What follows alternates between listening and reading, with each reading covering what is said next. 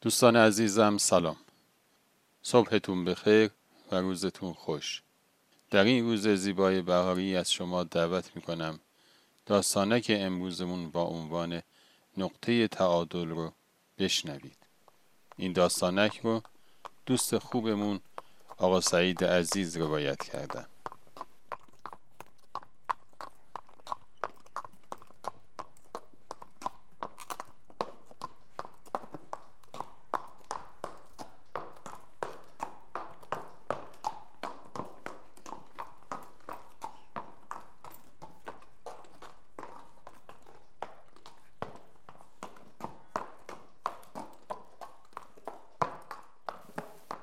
همه همسایه ها برای دلداری به پیرمرد اومده بودند. روز گذشته بود که تنها اسب پیرمرد که همیشه کمک حال اونا بود فرار کرده و تا اون موقع برنگشته بود. یکی از همسایه ها از روی ترحم گفت عجب شانس بدی آوردی. پیرمرد با آرامش خاص خودش پاسخ داد نه شاید بهتر کمی صبور باشی همسایه ها از پاسخ پیرمرد تعجب کردند و این جمله را جدی نگرفتند. هنوز یه هفته از ماجرا نگذشته بود که اسب گم شده به همراه یک اسب وحشی دیگه به خونه برگشت. همسایه ها برای تبریک به خونه پیرمرد اومدن و یکی از اونها گفت عجب شانس خوبی آوردی که اسبت با یه اسب دیگه برگشت. پیرمرد با همون آرامش گفت نه شاید. بهتر کمی صبور باشی.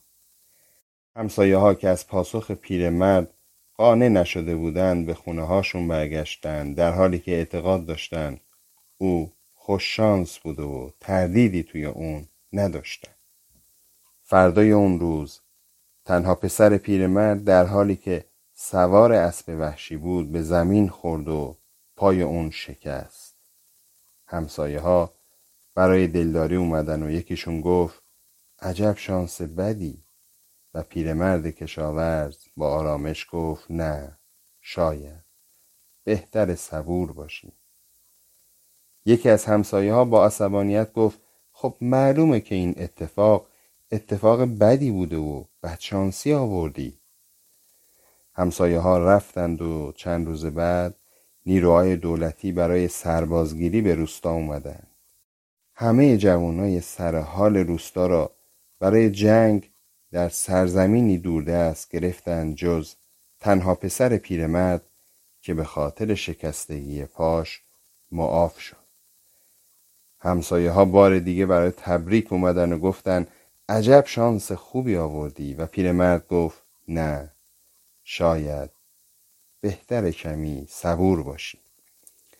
بله دوستان دیالوگ بین همسایه ها و پیرمرد مکالمه هر لحظه بین نفس اماره و عقل استاندارده نفس با هر موضوعی به سرعت شادی یا ناراحتی غیر استاندارد رو برمیداره و عقل استاندارد در پاسخ همچنان در نقطه تعادل بین بیم و امید میسته بیم از عقوبت اعمال خودش و امید به لطف مدام پروردگار.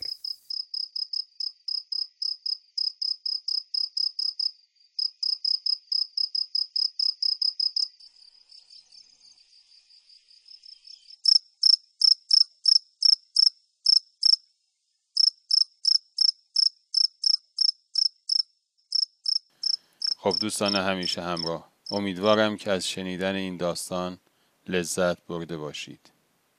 از آقا سعید عزیز به خاطر روایت این داستان زیبا ممنونم.